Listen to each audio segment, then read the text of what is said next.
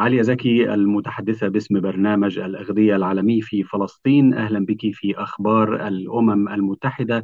هل تحدثينا في البداية عن كميات وطبيعة المساعدات التي دخلت غزة منذ يوم السبت؟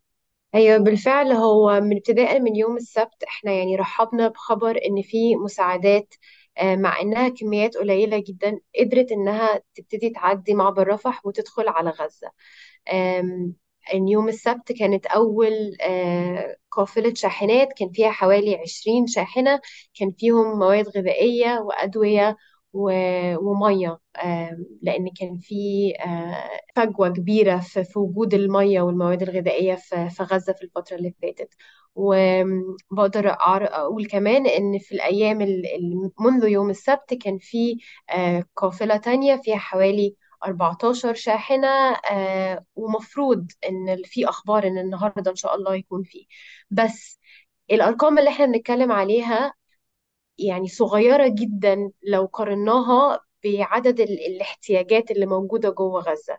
يعني إحنا بنتكلم على آه، وضع فيه أكتر من مليون وحوالي 400 ألف شخص نزحوا من بيوتهم.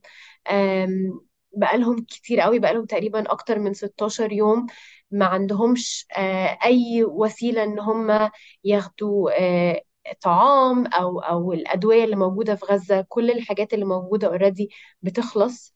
فلما نيجي نبص على المساعدات اللي دخلت هنكتشف إنها ما تجيش يعني percentage قليلة جدا جدا من اللي الناس محتاجاه فعلا. طيب هل هناك معلومات عن فتح ممر إنساني بحيث تكون المساعدات تتم بشكل مستمر أكثر وبشكل أكثر استدامة في الفترة القادمة؟ ده اللي إحنا حاليا آه، بنناشد بيه وبنطالب بيه وطبعا مش بس برنامج الأغذية العالمي بس طبعا كل المؤسسات الإنسانية اللي بتشتغل آه، وبتعمل آه، أقصى جهدها علشان تلبي الاحتياجات بتاعة آه، غزة دلوقتي. طبعا منهم الهلال الأحمر المصري إحنا بنشتغل معاهم بالقرب منهم جدا علشان ننسق دخول المواد الغذائية والمستلزمات الأخرى وكمان طبعا عديد من المنظمات التابعة للأمم المتحدة برضو. فده اللي إحنا بنطالب بيه آه لأنه مش بس إن هو لازم المساعدات إنها تكون بتدخل كل يوم بس لازم تكون بتدخل بعدد أكبر. الأونروا قالت يوم الأحد إن الوقود لديها سينفد في غضون ثلاثة أيام. ما هي تداعيات نفاذ الوقود على تقديم المساعدات الإنسانية؟ الوقود من أهم الحاجات اللي المنظمات والمؤسسات هيكونوا محتاجينها علشان يقدروا إن هم يكملوا العمليات الإنسانية بتاعتهم. فمثلا المستشفيات مش هتقدر تشتغل من غير ما يكون في وقود بيشغل الماكينات. والمخابز مش هتقدر تشتغل لو ما فيش وقود يشغل ماكينات المخابز.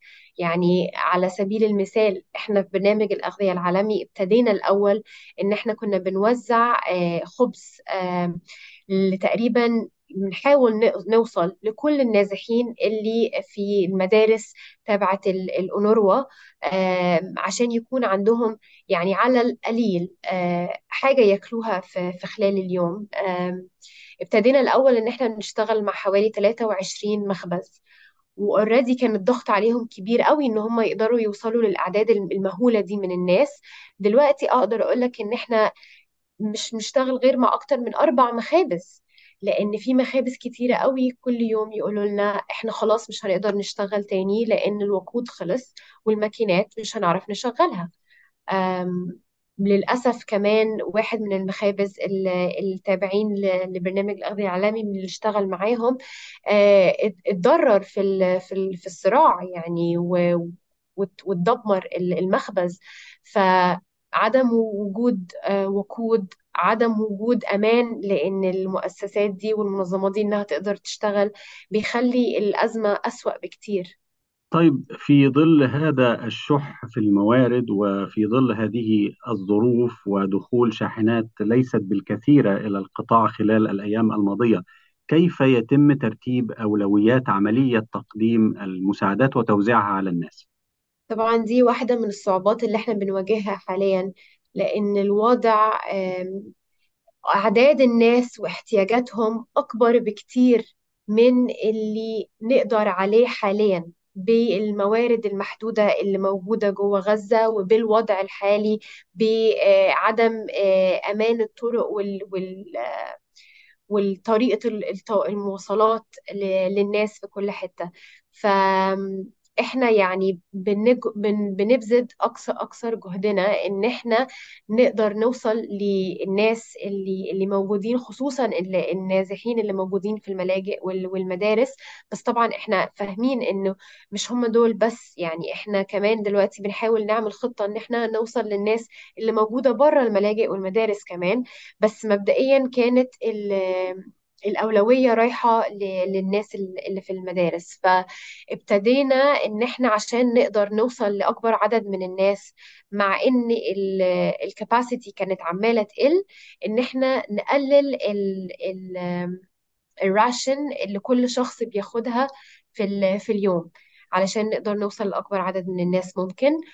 واللي بنعمله برضو إن إحنا لأن مش كل يوم بنقدر نوصل لكل الملاجئ فبنحاول نشوف إيه الملاجئ اللي ما وصلت لهاش من قريب عشان نتأكد إن ما فيش حد يروح آه، أكتر من من كذا يوم ورا بعض من غير ما يكون وصل له أي مساعدات طب بالنسبة للزملاء العاملين على الأرض في برنامج الأغذية العالمي كيف هي أوضاعهم وهل هناك أي أنباء عن وقوع إصابات بين صفوفهم؟ يعني إحنا شاكرين إن إن هم هم بخير. آه، بس آه، يعني ما أقدرش أقول إن إن الوضع يعني سهل عليهم أو خالص. يعني هم آه، كتير منهم نزحوا كتير منهم فقدوا بيوتهم كتير منهم فقدوا أحبابهم ناس من عائلاتهم. كتير منهم برضو دلوقتي في بعض من من المدارس الموجودة من الملاجئ أو مع مع ناس تانية وبنسمع منهم نفس اللي بنسمعه آه، مع الناس ال- ال- اللي إحنا بنحاول نساعدها اللي هو إحنا حاليا دلوقتي بنتكلم على إن البوبوليشن بتاعت غزة كلها تقريبا بتعاني من نفس المشاكل. شح في في الموارد الغذائية في المية في الكهرباء.